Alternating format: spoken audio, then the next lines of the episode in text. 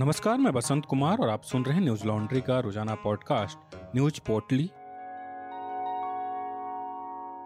आज है एक जुलाई, दिन है गुरुवार। भारत में कोरोना के केसों में लगातार कमी आ रही है। बीते 24 घंटों में कोरोना के अड़तालीस नए मामले सामने आए हैं। वहीं इस दौरान 1005 लोगों की मौत हुई। बीते 24 घंटों में इकसठ लोग ठीक हुए। इसके बाद सक्रिय मरीजों की संख्या भारत में अब पाँच लाख तेईस हो गई है। इस सप्ताह पॉजिटिविटी रेट दो दशमलव पाँच चार फ़ीसदी रहा। स्वास्थ्य मंत्रालय के मुताबिक अब कोरोना का रिकवरी रेट बढ़कर छियानवे दशमलव नौ सात प्रतिशत हो गया है।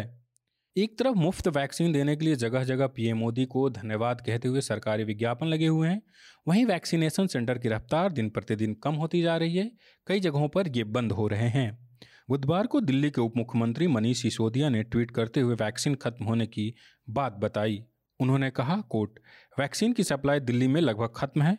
कल के बाद अधिकतम सेंटर में वैक्सीन नहीं होगी।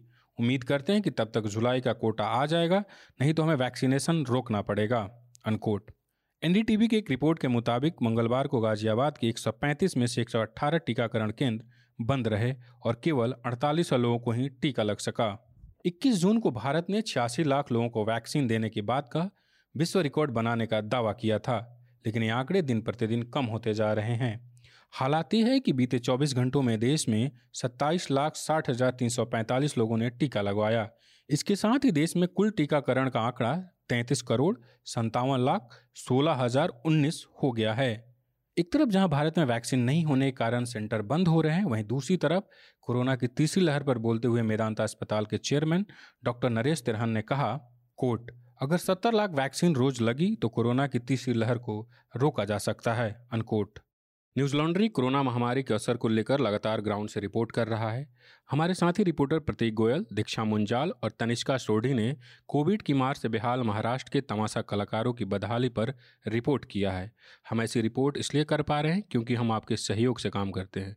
हम किसी से विज्ञापन नहीं लेते। न्यूज़ लॉन्ड्री को अपना सहयोग दें। हमें सहयोग करने के लिए Hindi dot Newslaundry dot com पर जाकर सब्सक्राइब करें और गर्व से कहें, मेरे खर्च पर आज़ाद है खबरें। प्रधानमंत्री नरेंद्र मोदी ने सोमवार को डिजिटल इंडिया के अलग अलग योजनाओं के लाभार्थियों के साथ बातचीत की। डिजिटल इंडिया की शुरुआत आज से छह साल पहले भारत को डिजिटल रूप से सशक्त बनाने के लिए की गई थी। पीएम मोदी ने लाभार्थियों को संबोधित करते हुए कहा, कोट, आज का दिन भारत के सामर्थ्य भारत के संकल्प और भविष्य की असीम संभावनाओं को समर्पित है। ड्राइविंग लाइसेंस हो, बर्थ सर्टिफिकेट हो, बिजली का बिल हो, पानी का बिल हो या इनकम टैक्स रिटर्न भरना हो इस तरह के अनेक कामों के लिए अब प्रक्रियाएँ डिजिटल इंडिया की मदद से बहुत आसान हो गई है। गाँव में तो ये सब अब अपने घर के पास कॉमन सर्विस सेंटर में भी हो रहा है, अनकोट। प्रधानमंत्री ने कहा कि इस कोरोना काल में जो डिजिटल सॉल्यूशन भारत ने तैयार किए हैं, वो आज पूरी दुनिया में चर्चा और आकर्षण का विषय है। पीएम ने कहा कोर्ट दुनिया के सबसे बड़े डिजिटल कॉन्ट्रैक्ट ट्रेसिंग ऐप में से एक आरोग्य सेतु से कोरोना संक्रमण को रोकने में बहुत मदद मिली। टीकाकरण के लिए भारत के कोविन ऐप में भी अनेकों देशों ने दिलचस्पी दिखाई है। वैक्सीनेशन की प्रक्रिया के लिए ऐसा मॉनिटरिंग टूल होना हमारी तकनीकी कुशलता का प्रमाण है, अनकोट। सुप्रीम कोर्ट ने सोमवार को पश्चिम बंगाल चुनाव के बाद हुई हिंसा से संबंधित याचिका पर बंगाल सरकार और केंद्र सरकार को नोटिस भेजा है। ये नोटिस हिंदुओं पर हमले से जुड़ी दो याचिकाओं पर भेजे गए। यह नोटिस जस्टिस विनीत शरण की अध्यक्षता वाली पीठ ने जारी किया है। याचिकाओं में चुनाव के बाद हिंसा की वजहों और कारण तलाशने के लिए स्पेशल इन्वेस्टिगेशन टीम की जाँच की मांग की गई है। यह याचिका लखनऊ की वकील रंजना अग्निहोत्री ने दायर की है। पहली याचिका में कहा गया कि चुनाव के बाद बंगाल के हज़ारों हिंदुओं को भाजपा का समर्थन करने की वजह से मुस्लिमों ने निशाना बनाया। टाइम्स ऑफ़ इंडिया की रिपोर्ट के मुताबिक इस याचिका में कहा गया है कि इस हमले की वजह हिंदुओं को कुचलना था ताकि आने वाले सालों में भी बंगाल में दूसरे वर्ग की पसंद वाली सरकार बने।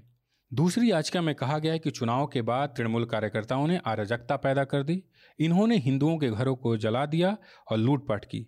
इसके पीछे सामान्य सी वजह थी कि इन लोगों ने भाजपा का समर्थन किया था। विधानसभा चुनाव के बाद बीजेपी ने अपने कार्यकर्ताओं पर हो रहे उत्पीड़न को लेकर आरोप लगाया था।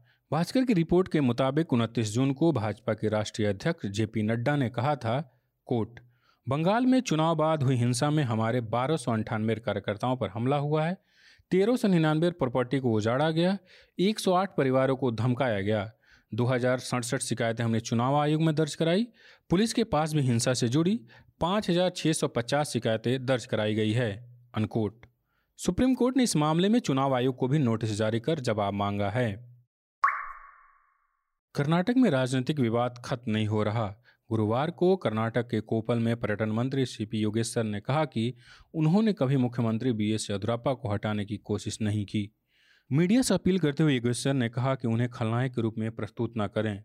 कर्नाटक के पर्यटन मंत्री ने पत्रकारों से बातचीत में कहा कोट येदुरप्पा हमारे मुख्यमंत्री हैं, आप मुझे क्यों खलनायक बनाना चाहते हैं? हम येदुरप्पा को हटाने की कोशिश नहीं कर रहे हैं अनकोट योगेश्वर ने कहा कोट हमें आंतरिक समस्या है और मैं दिल्ली अपनी बात कहने जा रहा हूँ, अनकोट। येदुरप्पा के कथित विरोधी विधायक बसाना गौड़ा पाटिल यत्नान से मुलाकात के बारे में उन्होंने कहा कि, कोट, हम दोनों दोस्त हैं और जब भी मैं उनके निर्वाचन क्षेत्र में जाऊँगा तो यतनाम से मुलाकात करूँगा। इसमें गलत क्या है? अनकोट। जब उनसे पूछा गया कि परीक्षा के नतीजों में वे क्या उम्मीद करते हैं तो उन्होंने कहा कि पार्टी के वरिष्ठों ने फैसला कर लिया है। गौरतलब है कि योगेश्वर ने 25 जून को कहा था, कोट मैं राजनीति के बारे में बात नहीं करना चाहता। मैंने अपने दर्द को चार दीवारी में व्यक्त कर दिया है। हमने परीक्षा का पर्चा दे दिया है। अब नतीजों का इंतज़ार करें। जल्दी क्या है? अनकोट।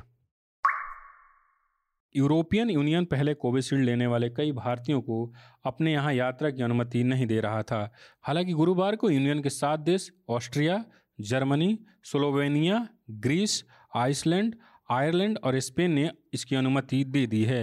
यूरोप यात्रा के लिए इस मंजूरी का मिलना बेहद ज़रूरी था।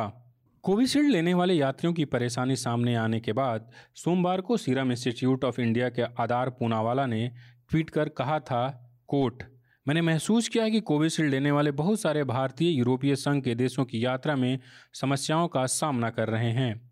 मैं सभी को विश्वास दिलाता हूँ मैंने इस मुद्दे को हाई लेवल पर उठाया है और आशा करता हूँ कि नियामकों और देशों के साथ राजनयिक स्तर पर इस मामले को जल्द ही सुलझाया जाएगा अनकोट दरअसल भारत से बड़ी संख्या में लोग नौकरी या पढ़ाई के लिए यूरोपीय देश जाना चाहते हैं, लेकिन भारतीय वैक्सीनों को पासपोर्ट से लिंक न करने की वजह से उन्हें परेशानी का सामना करना पड़ रहा था। यूरोपीय यूनियन अपने देशों में आने वाले नागरिकों के लिए ग्रीन पास जारी कर रहा है, लेकिन ये ग्रीन पास उन्हीं लोगों को मिल रहा जो वैक्सीन लगवा चुके हैं। जिन यात्रियों को ग्रीन पास मिला है, उन्हें बिना रोक टोक यूरोपीय यूनियन की यात्रा करने की इजाज़त होगी। यूनियन ने ग्रीन पास के लिए सिर्फ़ चार वैक्सीन को मंजूरी दी है। इन चार वैक्सीन में Pfizer Moderna Johnson and Johnson और ऑक्सफोर्ड एस्ट्राजेनिका की वैक्सीन शामिल है। लेकिन अब इसमें भारतीय वैक्सीनों को भी मंजूरी मिलने लगी है। आज बस इतना ही। कोरोना प्रोटोकॉल का ध्यान रखें। आपका दिन शुभ हो। नमस्कार। न्यूज़ लॉन्ड्री के सभी पॉडकास्ट ट्विटर आई और दूसरे पॉडकास्ट प्लेटफॉर्म पे उपलब्ध हैं। खबरों को विज्ञापन के दबाव से आज़ाद रखें। न्यूज़ लॉन्ड्री को सब्सक्राइब करें।